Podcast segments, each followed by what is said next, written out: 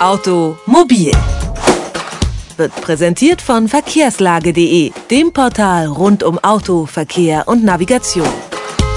Ich kaufe Ihr Auto oder kaufe jeden Wagen, Zustand egal. Diese Sprüche kennen die meisten Autofahrer von bunten meist eher zweckmäßigen als schön gestalteten Visitenkärtchen. Sie klemmen immer wieder aufs Neue ungefragt hinter Scheibenwischern oder an den Autofenstern. Wer ruft da eigentlich an und verkauft seinen Wagen? Zum Beispiel Steffen Daniel Meyer.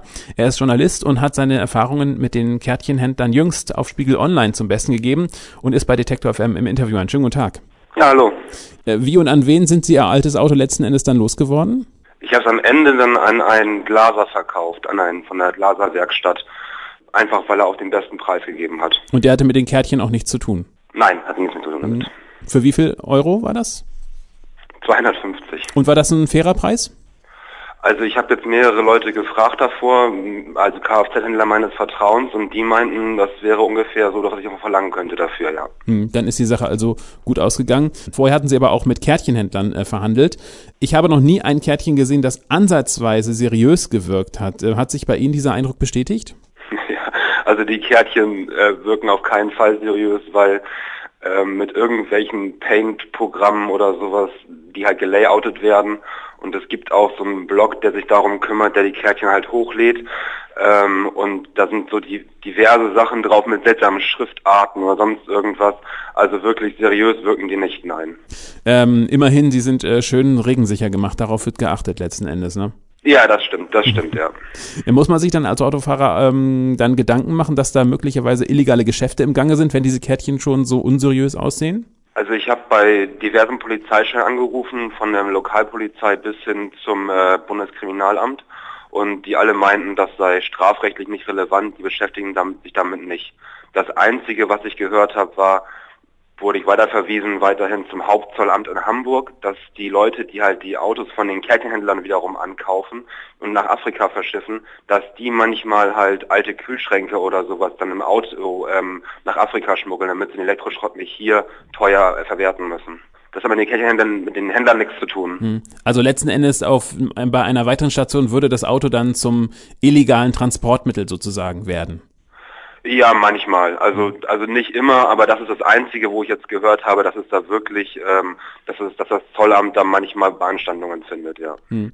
Auch wenn ähm, bei den Kärtchenhändlern an sich äh, nichts zu beanstanden ist, ähm, nach Behördenangaben, macht es ja schon skeptisch, dass ähm, es den Kärtchenhändlern scheinbar völlig egal ist und äh, sie wirklich jeden Schrottwagen kaufen. Ähm, wie kann sich so ein Geschäft äh, für die Händler überhaupt lohnen?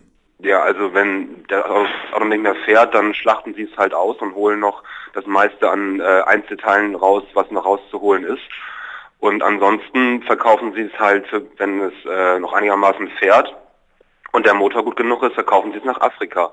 Und da wissen die schon ganz genau, was sie dafür verlangen können. Mhm. Es wirkt ja, es wirkt ja auch zunächst etwas komisch, wenn ein Preis vorher schon am Telefon äh, klar gemacht wird. Eigentlich denkt man sich ja, wir treffen uns äh, zu einem Verkaufsgespräch und dann handeln wir einen Preis aus. Jetzt ist es oft so, dass ein Preis vorher am Telefon klar gemacht wird und dann kommt jemand ganz anderes äh, quasi im Auftrag des eigentlichen Kärtchenhändlers äh, äh, vorbei. Wie läuft so ein Gespräch dann eigentlich ab?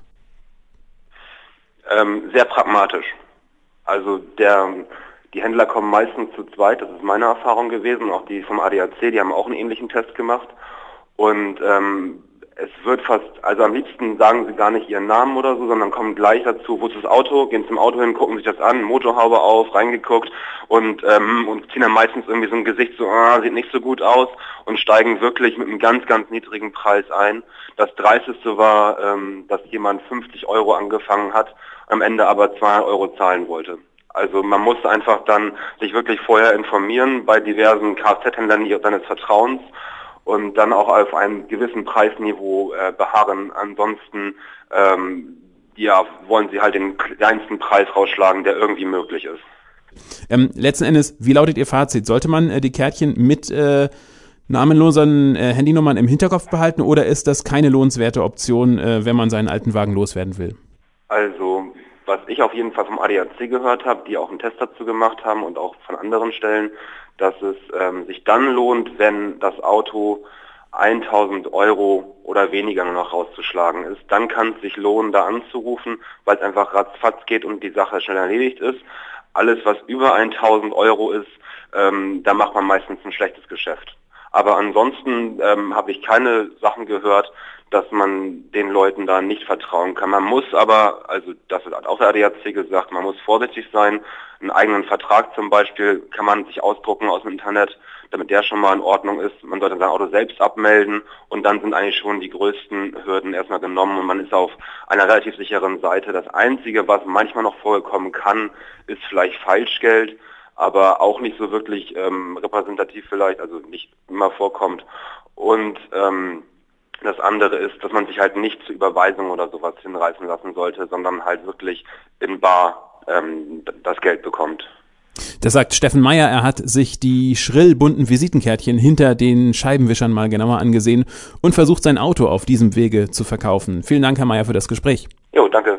Automobil, jede Woche, präsentiert von verkehrslage.de.